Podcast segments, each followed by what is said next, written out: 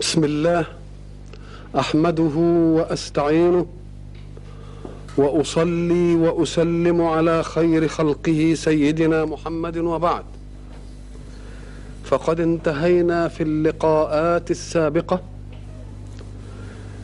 إلى تعريف معنى بسم الله الرحمن الرحيم. ثم انتقلنا إلى سورة الحمد أو فاتحة الكتاب فقلنا الحمد لله رب العالمين الرحمن الرحيم إلى آخر السوره ونحب هنا أن نلفت إلى أن التسمية اشتملت على اسم هو العلم لواجب الوجود وهو الله. وكذلك الحمد لله اشتملت على العلم لواجب الوجود وهو الله. فهناك بسم الله وهنا الحمد لله.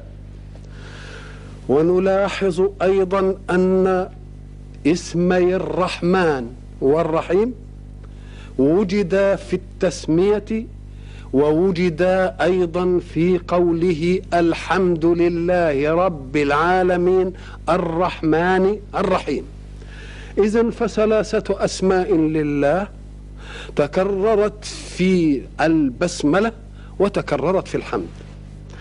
وهنا أحب أن أنبه إلى أن تكرار أي شيء في القرآن لا نسميه تكرارا وإنما نسميه تأسيسا لمعنى جديد. فهو في ظاهره تكرار لللفظ ولكن سياقه يتطلبه من جهة أخرى. فنحن نقول بسم الله حين نبتدئ فعل الأشياء. إذا فبسم الله لما نفعل. ولكننا نقول الحمد لله على ما فعل لنا. إذا ففيه فارق بين الاسم يوجد بعد بسم الله وبين ويو أن يوجد بعد الحمد لله. فبسم الله أي الذي سخر لي ما لا قدرة عليه لي عليه.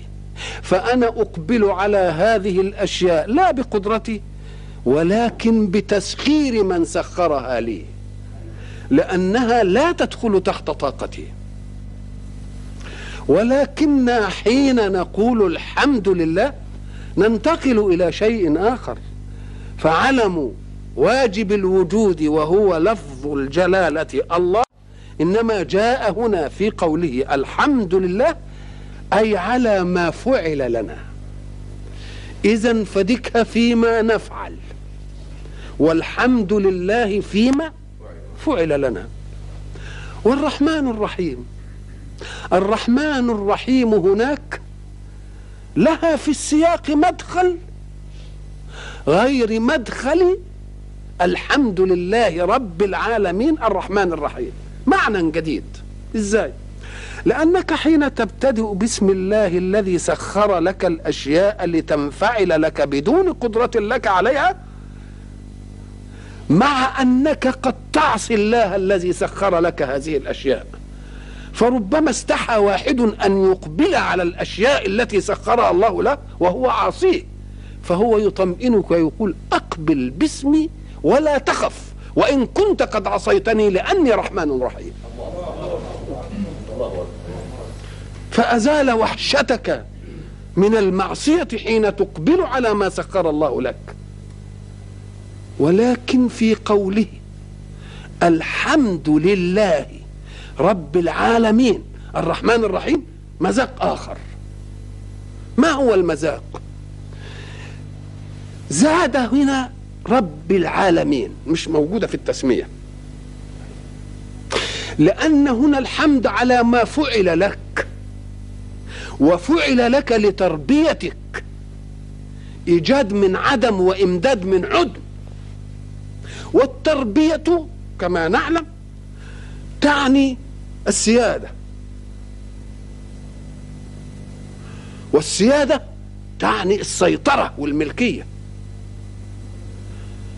فقد يتوهم في كلمة رب السيطرة والسيادة والقسوة عليك كما نعهد في من نربيه. نقسو عليه مرة فقسى ليزدجروا ومن يك حازما فليقسو أحيانا على من يرحمه. فليزيح من نفسك أن الربوبية من الله ربوبية فيها قسوة. تناسب السيطرة في التربية؟ يقول لك لا إنها ربوبية أيضا ولكنها فيها رحمانية وفيها رحيمية. يبقى هنا مذاق إيه؟ مذاق آخر. ثم انتهينا إلى أن الحمد الانفعال. ومعنى الانفعال تستقبل الأشياء بفكرك. ثم تستقر في وجدانك وفي قلبك عقائد.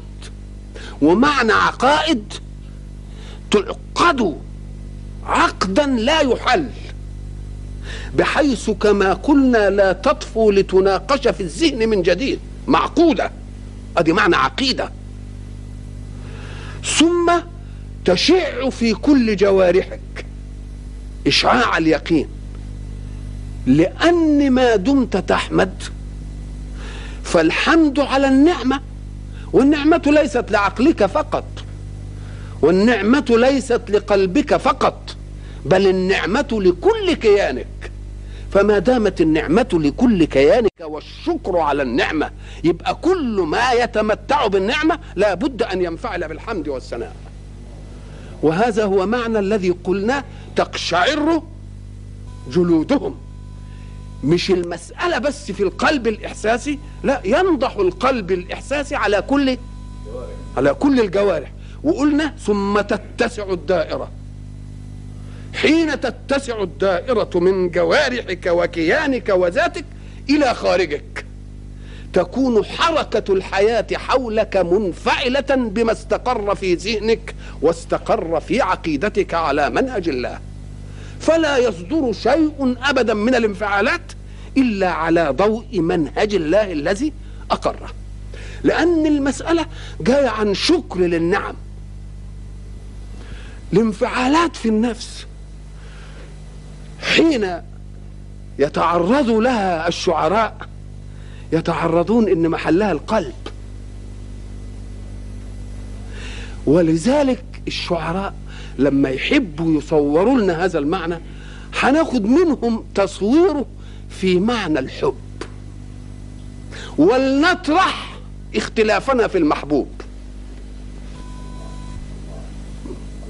هناخد معنى الحب. إنما بلاش هو حب سعدة حب مي حب ليلى حب إنما إحنا هناخد انفعال إيه؟ الحب. وليختلف المحبوب عند الشعراء وعند الأصفياء. يبقى ده له محبوب وده له محبوب. إنما الانفعال يكون واحد. فلما جم عشان يصوروا هذه الانفعالات يجي مثلا واحد يقول للمحبوبة أو للمحبوب يقول له تقرط يعني البس قرط أو تمنطق البس النطاق أو تقبى البس القباء. يعني تزين بأي لباس شئت. تقرط أو تمنطق البس النطاق ده أو إيه؟ تقبى البس القباء. فلن تزداد عندي قط حبا. بيقول لحبيبه مش هتزداد؟ يعني اعمل ما شئت فلن تزداد عندي قط حبا. ليه؟ لماذا؟ قال له تملك بعض حبك بعض حبك كل قلبي فإن تريد الزيادة هات قلبك. شيء من الانفعال انفعال في الشاعر. فكأن قلبه ضاق ببعض الحب. فحب قال له إن حبيت نزود هات لي قلب تاني بقى ما عادش عندي. ده لأن ده الحب الأدنى. الحب الأعلى مش هيبقى في القلب ده بس. مش عايز قلب جديد بل يشيع ما في قلبه على بقية جوارحه. وتبقى كلها كي شاعر تاني أدق شوية وحب يدينا المعنى ده مش عايز قلب ولا حاجة لا أنا أشيع قال له خطرات ذكرك بيقول الحبيب طبعا خطرات إيه؟ ذكرك تستثير مودتي. فأحس منها في الفؤاد دبيبة. لا عضو لي. شوف لا عضو لي إلا وفيه صبابة. فكأن أعضائي خلقن قلوبا. ادي الإشاعات. ادي الإشاعات. يجي مثلا شاعر. يقول قلبي مثلا انفعل بالإيه؟ بالحب. وبعدين انفعلت ففاضت دموع عيني مثلا. يقوم يديني جيئة القلب وذهاب القلب وواجيب القلب. شوقي رحمة الله عليه لما قال إيه القصيدة اللي بتغنيها أم كلثوم؟ ولي بين الضلوع دم ولحم. ده كلام صح. هما الواهي الذي ثكل الشباب. مش كده؟ تسرب في الدموع قلبه. تسرب في الدموع فقلت ولا ما عادش ليا قلب. وصفق في الضلوع فقلت آبى. انفعال يشيع ثم يعود الانفعال من جديد. ما دام الانفعالات دي بتيجي كده تعمل القشعريرة دي يبقى هو ده الحمد. يبقى يجي العقل وبعدين القلب وبعدين يشيع على الجوارح وبعدين يشيع في الايه؟ في الكون. لما إشعاعات قلبي الحمدية تشيع على جوارحي كلها وجوارحي تشيع على حركة أعمال البعيدة عني. فيبقى لي دائرة من الإشعاعات وغيري من إخوان المؤمنين له دائرة من الإشعاعات. يبقى تلتحم إشعاعات الورود الحمدي على القلوب جميعها. وما دام يبقى عندنا كرس حمد يبقى الوجود كله إيه؟ كله حامد. حين يشغل الوجود كله بالحمد لا يجد الله كفاء له إلا أن يزيده تصديقا لوعده لئن شكرتم لأزيدنكم. هنا في الحمد قلنا أن مستوجباته إما الفضائل في الذات شيء فاضل في ذاته فبيستحق أن تحمده. وشيء له ف... له ف... له ف... فضائل عليك. له فضائل عليك. فللذات الحمد لله ذاته تستحق أن تحمد. لأنك أنت لما بتشوف واحد فنان يعمل أي حاجة بتنبسط منه وتقعد تلهج بالثناء عليه. وإن لم يعد عليك شيء إلا إنك أنت أعجبت بالعبقرية بتاعته اللي أنتجت. فربنا لأنه بديع السماوات والأرض كان يستحق أن يلتفت إليه خلقه بالإعجاب والتسبيح والتحميد لأنه أبدع شيئا على غير مثال. يبقى ذاته تستحق وإن لم ينلني منها فكيف إذا نالني منها شيء بسيال الربوبية؟ يبقى حاجة تانية. رب العايه العالم ويطمئن بيقول لي إياك أن يخطر ببالك أن عالما من العوالم التي تخدمك سينكس عن خدمتك. ليه؟ لأن ناصيته بايدي وأنا ربه. ملوش رب تاني عشان يعصيه عليك. فاطمئن إلى أني رب لكل العالم. ما فيش رب هيعصي. ما فيش هناك إذا لذهب كل إله بما خلق وبعدين يقولوا يا رحمن ورحيم. مش ربوبية جا إيه؟ جبروت. وما كنتش بقى تيجي بالرغب. لا للذات. ولا للنعم السابقة ولا للنعم الحالية ولا للنعم التي تنتظرك بالرحمانية والرحيمية؟ يبقى خاف مني بقى لأني مالك يوم الدين. يبقى يا رغب يا رهب يا رغب يا رهب حين يستحضر الحق ذاته بكل هذه الصفات اللي فيها فضائل الألوهية وفواضل الربوبية والرحمانية والرهبة في قوله مالك يوم الدين. يبقى إذا هذا الإله علمنا أن هذه المقدمات مقدمات الحمد الحمد الأول ودي حيثياته ولكن هذه الحيثيات ستعطي شيئا جديدا تبقى هي نتيجة للحمد. لكنها تعطي مقدمة لشيء آخر أن الإله الغيب أصبح بكل هذه الصفات والأسماء حاضرا لديك. وما دام حاضر يبقى لن يخاطب منك. علمك الله أن لا تخاطبه بعد هذا الاستحضار الذي أحضر به ذاته إليك. الله ورب العالمين والرحمن والرحيم ومالك يوم الدين كلها غيبة. كان يقول إيه؟ القياس يقول إياه نعبد. لكن قال إياك يبقى نقلوا منين؟ نقلوا من غيبة إلى أنه بقى إيه؟ بقى حاضر. وما دام بقى حاضر يبقى يخاطب بالكاف. إياك! أكن كنت غيب يا رب وجبت لنا الأسماء دي فأصبحت إيه؟ حاضر. يبقى نخاطبك خطاب إيه؟ إياك. نعبد. قلنا إياك نعبد دي ساعتها ترى كان يقدر يقول نعبدك أم أنا قلت لكم إن ساعة ما أقول نعبدك يبقى لا يمنع أن تعطف عليه ونعبد فلانا ونعبد فلانا ونعبد فلانا. أعطيتك ما يمنعش إن أنا أعطيت فلان وياك. إنما إياك أعطيت. يبقى ما فيش حد خد إلا أنت. يبقى معنى إياك نعبد يعني إيه؟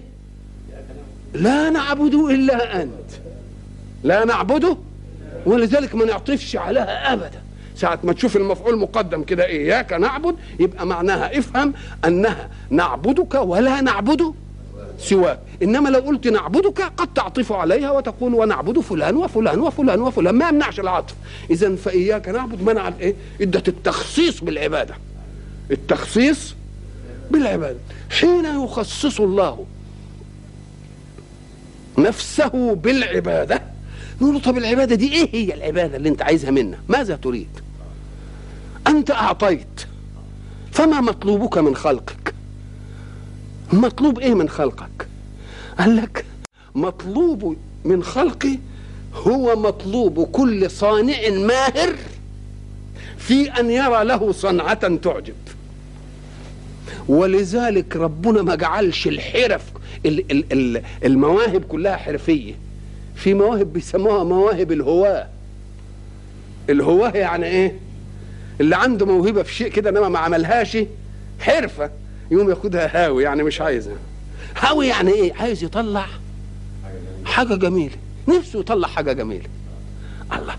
فلما نفسه يطلع حاجة جميلة يقوم عايز يدي المنهج اللي يخلي الخلق بتاعه وهو الإنسان يطلع حاجات جميلة. عشان تبقى الصفات لها إيه؟ ده كلام طيب. نقوم نقول له ساعة الحق سبحانه وتعالى وليعذرني كل السامعين إذا أنا اضطررت إلى أن أكرر في تفسير القرآن أو في خواطري في حول تفسير القرآن بترتيبه المصحفي أن أكرر بعد ما أقوله في العلاجات الموضوعية التي عالجتها طويلة. فليس معنى أنني أتعرض لشيء أقول لا أنا قلت ذلك في كذا. ذلك قول موضوعي في موضوع نتحدث عنه. ولكننا الآن نتكلم في الأم. فلا يصح أن نفوت في الأم ما جئنا به في الموضوعات التي تفرعت عن الأم. ما يمكنش. نقوم هنتكلم في نعبد يعني إيه؟ معنى نعبد يعني إيه؟ نقول له والله شوف نشوف علة كل شيء أو سببه الناس حين يقولون هذا شرط وذلك جواب. نقول إيه؟ إن تذاكر يا غلام تنجح. أين الشرط وأين الجواب؟ الشرط تذاكر والجواب تنجح. الكل متفق على أن الشرط سبب في وجود الجواب. المذاكرة سبب في وجود إيه؟ النجاح. اتفقنا على دي. نقول له ذلك ظاهر العلم. دي ظاهر العلم. حقيقة العلم مش كده. ليه؟ قال له أنت تتكلم عن الواقع. وأهملت شيئا اساسيا في عناصر حركة الإنسان وهو الدافع قبل الواقع. الدافع قبل الواقع. أنت تقول إن تذاكر تنجح ده للواقع. إنما هو ذاكر لينجح فكأن النجاح انتصب في ذهنه اولا. بكل مميزات النجاح ثم ذاكر ليحققه واقعا. ثم ذاكر اذا فكل شرط بين جواب واقع بعده ولكنه كدافع يبقى قبله يبقى النجاح كدافع موجود قبل المذاكرة وبعد ما ذاكرت جاء الواقع إذا فكل. كل شرط واسطة بين شيئين دافع وواقع. أنا ركبت سيارتي لأذهب إلى الإسكندرية. ركوب السيارة سبب وقطع الطريق سبب. إلى إيه؟ أنا لما أركب بالفعل وأروح يبقى الركوب ده سبب في الوصول. لكن ده الوصول وجد اولا بدليل انني قلت له يا سواق جهز العربية ووضب فانتصبت الغاية اولا. ثم جاء الشرط ليحقق الغاية. بعد أن كانت دافعا صارت واقعا. كذلك كل سبب وكل مسبب وكل علة وكل معلول. فإذا انتهينا بهذا الفهم نيجي نقول قول الله وما خلقت الجن والإنس إلا ليعبدون. يبقى الله يبقى علة الخلق إيه؟ العبادة. تبقى العبادة اللي هتوجد بعدين ولا الدافع على الخلق إرادة العبادة؟ ثم يخلق لتتحقق العبادة. يبقى المراد الأعلى إيه في الخلق أولا؟ العبادة. وبعدين خلق عشان تتحقق واقع. يبقى افهموا الفارق بين الدافع وبين إيه؟ وبين الواقع. نقول له أنت هتعمل لي عله ومعلول بالنسبة لده؟ أفعال الله لا تعلل. نقول له لا تعلل علة تعود عليه هو بالفائدة ولكن تعلل علة تعود على غيره بالفائدة. يبقى هو خلق لنعبده. عبادتنا مش هتدي له حاجة إنما عبادتنا عشان تسعدنا وتنظم حركتنا. يبقى لا مانع أن توجد العلة بس مش لله. يبقى أفعال الله لا تعلل علة تعود عليه. ولكنها علة تعود على المأمور. المأمور بالعبادة هو اللي العلة هتنفعه وإلا فالله منزه عن العلة. يبقى هات بقى كده. وما خلقت الجن والإنس إلا ليعبدون. اذا دي علة الخلق. طب معنى ذلك يا رب إنك بمجرد الخلق يعبدوك. يقول أنا لو أردت هذا القصر ما استطاع خلق من خلقي أن يشز عن طاعتي. إنما دي تثبت لي صفة القهر وأنني إذا أردت شيئا قهرت الغير عليه. إنما ما تثبتش المحبوبية لي. وأنا أريد أن أخلق اختيارا ليعبدني من شاء باختياره. يبقى حين يجيئني باختياري يبقى ثبتت لي صفة القهرية فيما لا دخل له فيه. اللي أنا عايزه يمشي. وفيما له اختيار فيه يجيني بالحب. يجيني؟ يبقى إذا ربنا ما دام خلق ليعبد نقول له طيب ما يعبد يعني ما كل ما تحققتش ليه؟ نقول له آه لأن يجب أن تفرق بين عبد التي فيها منها عبد وعبد اللي هيجي منها عباد. كل الخلق عبيد. ليه؟ لأن في أمور قهرية تمشي عليهم غصب عنهم. لا رأي له حين يولد ولا كيف يولد ولا ولا رأي له متى يموت. مقهور في أشياء. تبقى عبيد. متحققة في مين؟ في الجميع. ولكنه أيريدنا عبيدا؟ أردنا عبيد فأجرى علينا بصفات القهر أشياء لا نستطيع أن نتحلل منها أبدا. أدي حققت كلمة إيه؟ عبيد. إنما هو يريد أن يحقق كلمة عباد.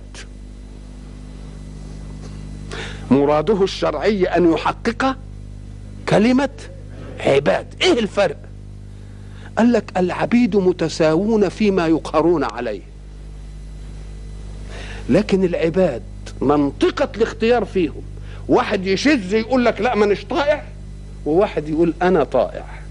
فالذي يتنازل عن اختياره في الحركة لمراد ربه في التكليف نقول له أنت عباد. أنت من مين؟ من العباد. إنما كلنا إيه؟ كلنا عبيد. ولذلك شوف وعباد الرحمن. ها. من هم الذين يمشون ويقعد يقول صفات المؤمنين الكويسين دول عباد. إنما الكل إيه؟ يبقى فيما نقهر عليه في حركات الحياة علينا أو فينا كلنا عبيد. لكن فيما لنا اختيار فيه اللي اللي يتنازل عن اختياره لتكليف ربه يبقى ده داخل في مين؟ في العباد. ولذلك هيقول لهم قل يا عبادي ما دمتم بقيتوا عبادي؟ الذين أسرفوا على أنفسهم لا تقنطوا من رحمة الله. لأنكم دخلتم في مقام العبيدية مش بس فضلتم مقهورين عبيد لا اختيار عندكم وجيتوا لي. الله. يبقى اذا الذي يأتيك بالحب وهو قادر على ألا يأتيك يبقى هو ده العباد. هو ده العباد.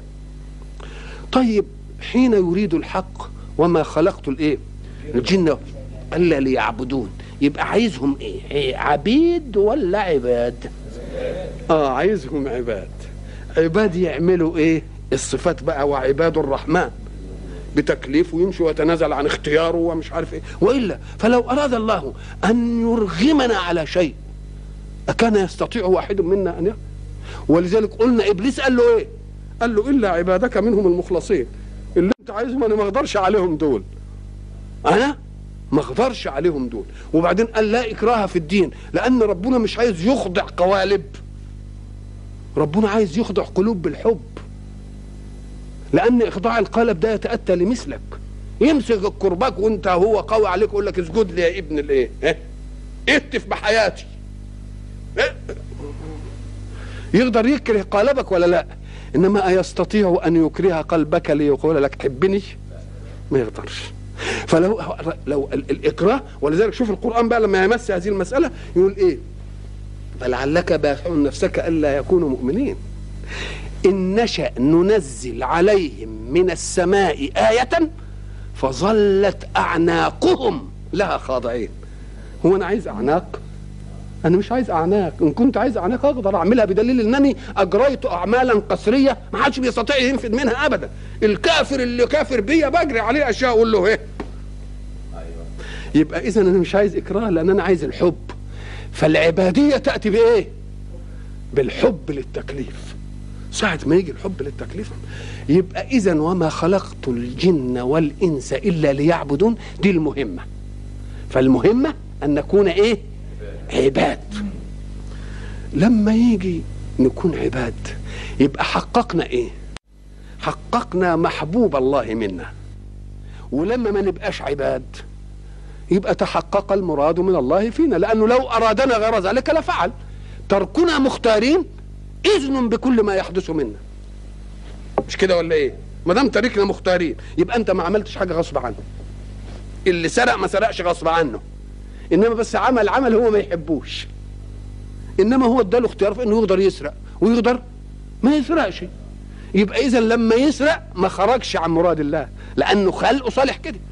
أنا لما أجيب لابني الساعة ويدورها عربي ويدورها ولا يدورها فرنجي. إيش اللي إيه اللي جرى؟ هو هو حر خلاص. إنما أما أجيب مثلا للولد التلفزيون في البيت وبعدين أنا أقول له أنا جبت لك التلفزيون دي آلة وهذه الآلة لا يقال فيها حلال ولا حرام. إنما تستعمل في ماذا هي اللي يقال فيها حلال وحرام؟ اسمعوا ما أنا جبت لكم التلفزيون أهو في البيت وأنا عايز منكم ما تدروش إلا على الإيه الحاجات اللي لها مسلك قيمي. وأزعل جدا إذا لقيتكم ما عملتوه في برامج مش خليعة. مجيئك لهم بالتلفزيون الصالح لدي ولدي. يبقى لما يدوروه على اللي تكرهه يبقى ما خرجوش عن مرادك إنما خرجوا عن محبوبك. فيه فرق بين تيجي تدي لابنك جنيه وتقول له أنت حر انزل السوق وخد الجنيه ده أنا تبرعت لك بيه وهات به اللي على كيفك. بس اسمع. لو هقيس تصرفك وهكافئك على التصرف الكويس وهعاقبك على التصرف الوحش. لما ينزل يشتري كرشينه يبقى خرج عن مرادك خرج عن محبوبك. إنما أنت اديته. أنت قلت له اشتري اللي وأنا هرتب ثواب وعقاب. يبقى اذا وما خلقت الجن والإنس إلا ليعبدون يبقى عايزين يبقى إيه؟ عباد. نشوف بقى من الذي يحقق المراد المحبوب لله؟ المؤمنون به. لكن المؤمنين على قدر سواء من الاتباع لا. برضه في يجوا في تصرف الناتج عن الإيمان في السلوكيات بيتفاوتوا. طيب إن هو اللي يبقى أحسن اللي يبقى أرقى في العبادية اللي هو أكرمكم عند الله أتقاكم. يبقى إذا شوف أكرمكم عند الله أتقاكم فكأن أكرمكم يبقى فيه كريم على الله. بس مش أكرم. يبقى أكرم يعني اللي زاد في إيه؟ في التقوى. يبقى أكرم. واللي بت أدى التقوى بدون زيادة يبقى إيه؟ كريم على الله. ولذلك أكرمكم أتقاكم. ما قالش أكرمكم تقيكم. يبقى أكرم يناسب أتقى. وكريم يناسب إيه؟ تقي. مش كده؟ إذا فيها منازل ولا لأ؟ يبقى أعلى المنزلة الأكرم الأتقى. طيب. وبعدين أعلى منه إيه؟ الأنبياء. لأن دول حتى معصومين. المؤمنين مش معصومين يمكن يغلطوا إنما الأنبياء معصومين. يبقوا دول بيحققوا الأتقى ب... خلاص كده؟ طيب. وسيد المرسلين. محمد صلى الله عليه وسلم. لما تيجي تحطه في معيار الأتقى من هؤلاء يبقى إيه؟ يبقى قمة الأتقى. يبقى من الذي حقق العبادية المرادة لله في خلق الله؟ كما يحبها الله. محمد صلى الله عليه وسلم. اذا فالذي يقول غاية الخلق كله محمد لأنه هو اللي هيمثل العبادية المرادة لله. هو هو. يبقى ما خلقت الجن والإنس إلا ليعبدون العبادية مرادة. مش كده؟ مراده محبوبه لله والذي يمثلها تقي واتقى وكريم واكرم ثم ترتقي إلى ان تصل إلى مرتبه مين الانبياء فاذا جئنا لنقارن اكرميه واتقى في الانبياء نجد من القمه محمد يبقى اذا العلة في الخلق يبقى هو محمد صلى الله عليه وسلم لأنه هو الذي يحقق العبادية المثلى المرجوة لله. يبقى لما تسمع بقى إن أنت اتخلقت والكون والدنيا يبقى إيه؟ ظنك يتسع لمقاماته صلى الله عليه وسلم. تبقى إذا نشوف كده بقى. نعبد؟ إياك نعبد. يعني مش هنعبد غيرك. نعبد دي مظهريتها الخضوع. الخضوع لمين؟ لواحد. شوف شوف بقى عظمة التشريع. الكون المصطخب بمواهب متعددة وقدرات متنوعة وكل موهبة لها قمة ولها دون القمة وإلى آخره. وبعد ذلك يأتي الخالي من موهبة للموجود عنده الموهبة. ماذا يكون موقفه منه؟ يبقى ده أعلى يبقى في خضوع. الله. إذا لو كنا هنخضع لتميزات المواهب كان هيتكرر خضوعنا لبعض. فيقوم ربنا يرحمنا من أن يتكرر خضوعنا لبعض ويقول اخضع لواحد بس. يقوم يحررك من أن تخضع لسواه. يبقى ضيق عليك إيه؟ خانة العبودية.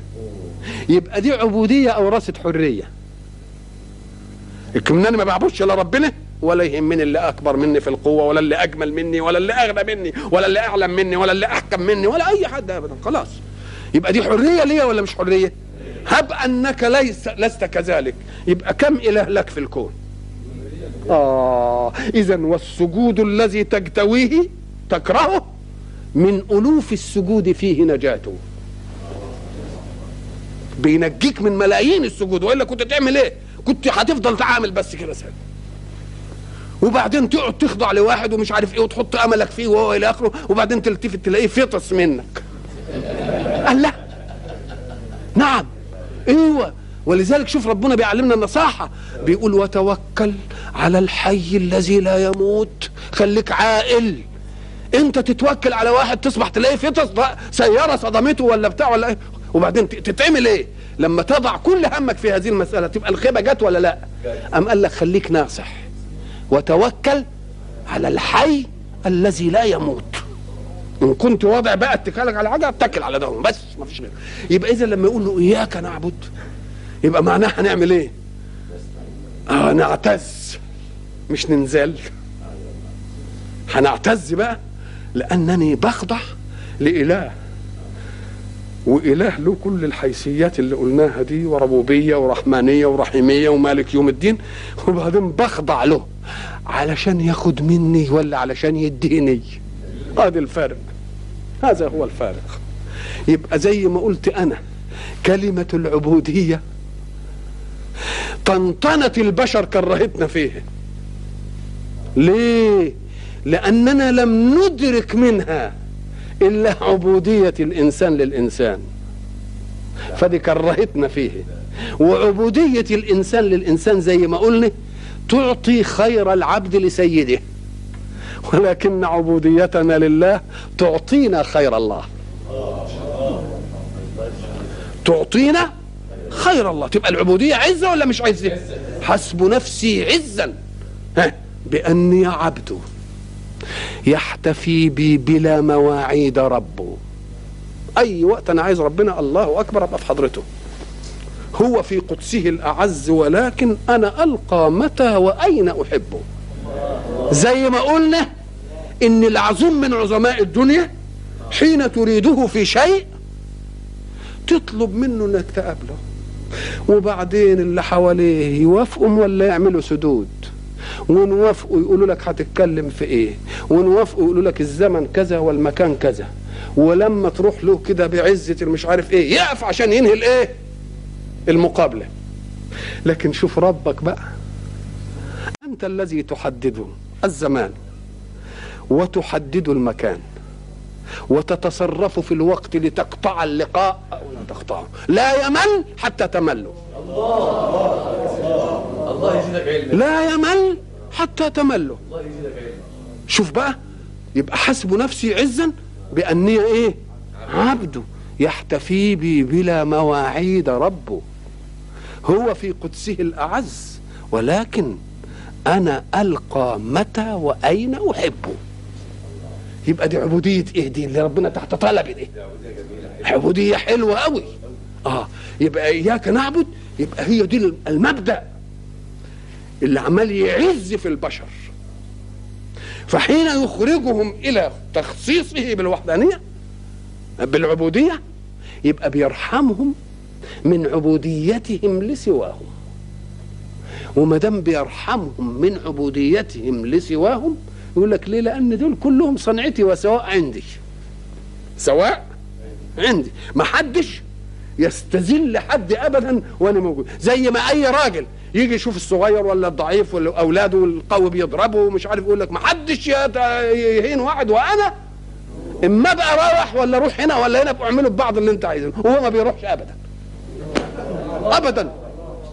ما بيروحش ابدا أنا قيوم وما بتاخدش سنة ونوم ولا قال الحكاية الطويلة العريضة دي. يبقى عمال يعز فينا ولا لأ؟ اذا إياك نعبد. نبقى اذا تخصيصه بالعبادة رحمة لنا ولا لأ؟ تخصيصه بالعبادة رحمة لنا عشان تتوزع طاقتنا فيما ينتج. ما تتوزعش طاقتنا في الرعببة من بعضنا في الخوف من بعضنا في الكره من المتسلط. واحد يتسلط عليها بقوته وعيش كاره له. يبقى قلبي مشحون بال فربنا عايز عالم صافي. يبقى الصفاء ده ما يجيش إلا إيه؟ ألا من حب إياك نعبد. هنا ملحظ. بعد أن نخصصه بالعبودية كان القياس الفرد يقول إياك أعبد. طب وإيه اللي حشرك أنت خلاك تحشر الناس وياك؟ علمنا ربنا. قال اوعى تقول اياي آه، إياك أعبد. انحشر وقول إياك نعبد. قال لي ليه؟ قال مصلحتك ليه؟ قال لك لأن العباد هيبقوا في عبادية الطاعة متفاوتون قبولا ونصف قبول ورفض. فإذا انحشرت في مقبول قبلت معه. يبقى برضه بيعلمنا وإن كنا مقصرين أن نحتال أيضا. إننا نبقى ويا اللي. لأنني كنت قلت إن لما يكون فيه بيع وشروه وبعدين أنت قلت للبائع أنا هاخد الشروة دي بس ليا فيها خيار العيب. إن وجدت فيها عيب إيه؟ أرده. يقول لك صح الصفقة ولك خيار العيب. لكن ما تجيش بقى تقول له تعالى يا عم أنا هاخد دي وأسيب دي. الصفقة كلها وهي بعضها. فإذا كان الله يشرع لنا أن الصفقة مع بعضها.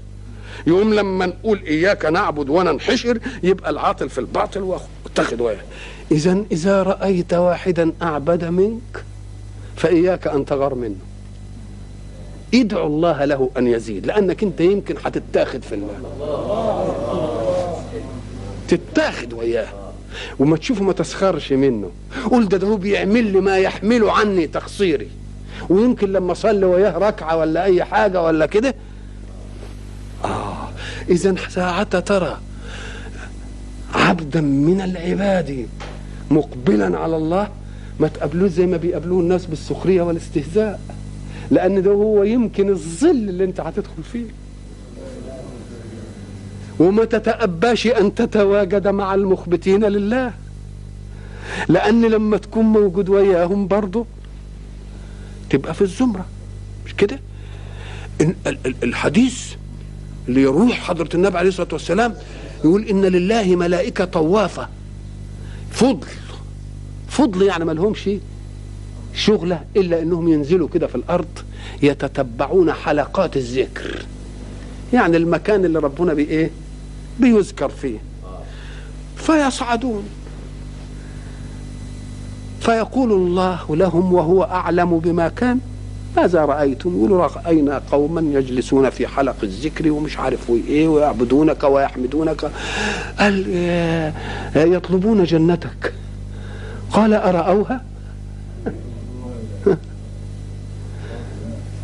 قالوا لا. قال كيف لو رأوها؟ ويسألونك أن تعفيهم من النار هل رأوها؟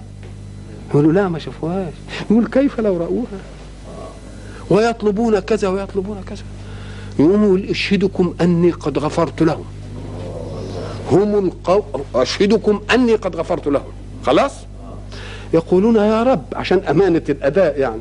يا رب كان فيهم رجل لم يكن معهم ولكنه مر هكذا فوجدهم جالسين فجلس معهم.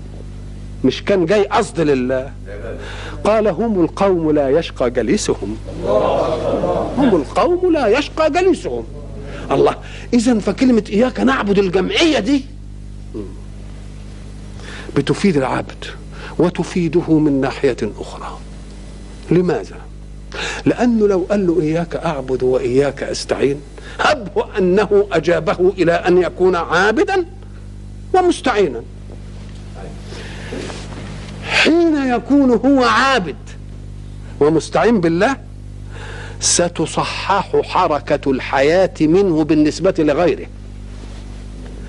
فمن المستفيد من هذا في الدنيا؟ غيره. وهو صحيح هيستفيد. لكن في إيه؟ لكن سيشقى بضلال هؤلاء. يبقى لما هو يبقى مهدي. وغيره مش مهدي يبقى غيره غير المهدي سينعم بهدايته لأن سلوكه من ناحيته هيبقى منظم لكن اللي مش مهدي يعمل إيه وياه يبقى هو نفسه يشقى بسلوك غير الإيه؟ غير المهدي. يبقى قال له حتى إن كنت عايز دنياك تبقى كويسة يبقى قول إياك نعبد عشان تعبدوا كلكم وتبقوا مهديين علشان أثر السلوك منهم يتعدى خيره إليه. وإلا فهبك مهديا وهم غير مهديين. هم يرتاحون من سلوكك ولكنك تتعب. يبقى من مصلحتك انت انهم يكونوا إيه؟ عباد. يكونوا عباد وإياك نعبد. يبقى ما تقولش إياك أعبد. ما تخليكش فرداني ابدا. لأن خيرك مش هيجي إلا إذا كانوا هم مهديين. وإلا يبقى المقلب فيك أنت. مقلب فيك أنت هتبقى كويس ولا تسرق منهم ولا تشتمهم ولا تهينهم ولا تتعدى عليهم وهم يعملوا إيه؟ آه يعملوا فيك كل حاجة. يبقى أنت لما كنت مهدي كانت ربح صفقتك عند الله. إنما هتتعب وياهم. وأنا عايز أريحك في دي في في آخرتك وفي دنياك أيضا. وساعة يكون الأمر كذلك. يبقى كل الوجود منسجم في النفع. كل الوجود منسجم في النفع. وما دام الوجود كده هيبقى كله منسجم في النفع نقوم نقول له ما فيش حركة هتصادم حركة. أبدا. لأن بقى ال- ال- ال- التقنين اللي, إحنا نشبهه محولجي ما يخليش اتنين يتصادموا قطرين يتصادموا مع بعض أبدا. ده جاي كده نروح سكين الطريق ده وده يروح كده. حركة الوجود إيه؟ ما تتع... ما تتعاندش بل تتساند. وإذا تساندت حركة الوجود ولم تتعاند رضي كل موجود عن جمال الوجود. وما دام يرضى كل موجود عن جمال الوجود يبقى به حمد تاني للرب الذي شرع لنا المنهج الذي يحمينا من أهوائنا التي تتصادم. يبقى برضه داخله في الإيه؟ داخله في الحمد. إياك نعبد. وبعدين؟ صح قوي انظروا إلى دقة الأداء الإعجازي في أن يأتي الله بعد إياك نعبد باياك نستعين. إيه اللي؟ ليه جاية دي؟ قال لك لأن ما دام إياك نعبد ولا نعبد سواك ستمثل بذرة صراع في الكون. للذين يألفون أن يستعبدوا سواهم ليكونوا عبيدا لهم. ولا يحبوش المعاني اللي تيجي تسوي بين الناس. ويستنكفوا منها. إذا فسيحاربون المناهج الحق. وما دام هيحاربوا المناهج الحق وعادة اللي بيبقوا بالشكل ده بيبقوا هم الأقوياء. والناس المنهجيين اللي هم يعني ممتثلين بيبقوا الضعفاء. ليه؟ لأن ضعفهم إنما نشأ من اغتيال كسبهم. آه نعم. دوكا يقوى ويعيص. فعايزه يفضل إيه؟ آه. إذا فكلمة إياك نعبد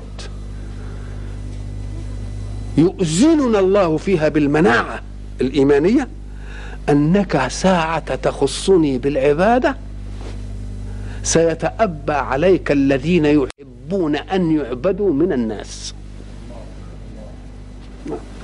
وما دام هيتأبى عليك الجماعة الذين يحبون أن يعبدوا من الناس فستدخل أول الأمر في صراع إلى أن تقوى. هذا الصراع لا تخف منها. شوف شوف الحقنه المناعه جاية إزاي؟ هذا الصراع لا تخف منه. فقط استكمل الأسباب بما أعطيت. خلاص؟ ولا يهولنك أن تكون دونهم أسبابا. فإنك إن عجزت الأسباب لك رب تحتمي به. فاطلب منه المعونة. الله. تبقى استعن إياك نعبد وإياك ما دام يا رب هنخصك بالعبادة المسألة دي هتجيب لنا إيه؟ صراع بين حق وباطل. هذا الصراع إحنا عندنا أسباب. إنما أسبابنا هتبقى دون اسبابهم يقوم يقول لك بقى قول إياك نستعين. كلمة إياك نستعين دي وضع دستور حركي في الحياة. إيه الدستور الحركي لأن لا تقول لا تقول استعان فلان بفلان إلا إذا كان الذي استعان يعمل. أمال يعني استعان وقاعد ما عملش؟ يبقى استعان يعني طلب الإيه؟ طلب المعونة. طلب المعونة يبقى استنفذ أسبابه. يبقى استنفذ؟ آه. يبقى اذا إياك نعبد وإياك نستعين قالت لك بقى ما تقعدش كده لا اعمل إلى أن تفرغ إيه؟ أسبابك. لما تفرغ أسبابك وأسباب الخصم الباطلي أمامك قوي ما يهولنكش ذلك. لأن أنت ما تخصنيش بالعبادة وأنا أتخلى عنك. بس استنفذ أسبابك.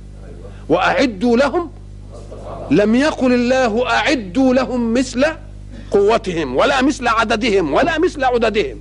إنما قال قد بس ما استطعت وسيب الباقي عليا. نسأل الله سبحانه وتعالى أن يبصرنا بمنهجه وأن يقوينا على تحرير حركتنا من إرادات سوانا. وإلى لقاء آخر إن شاء الله.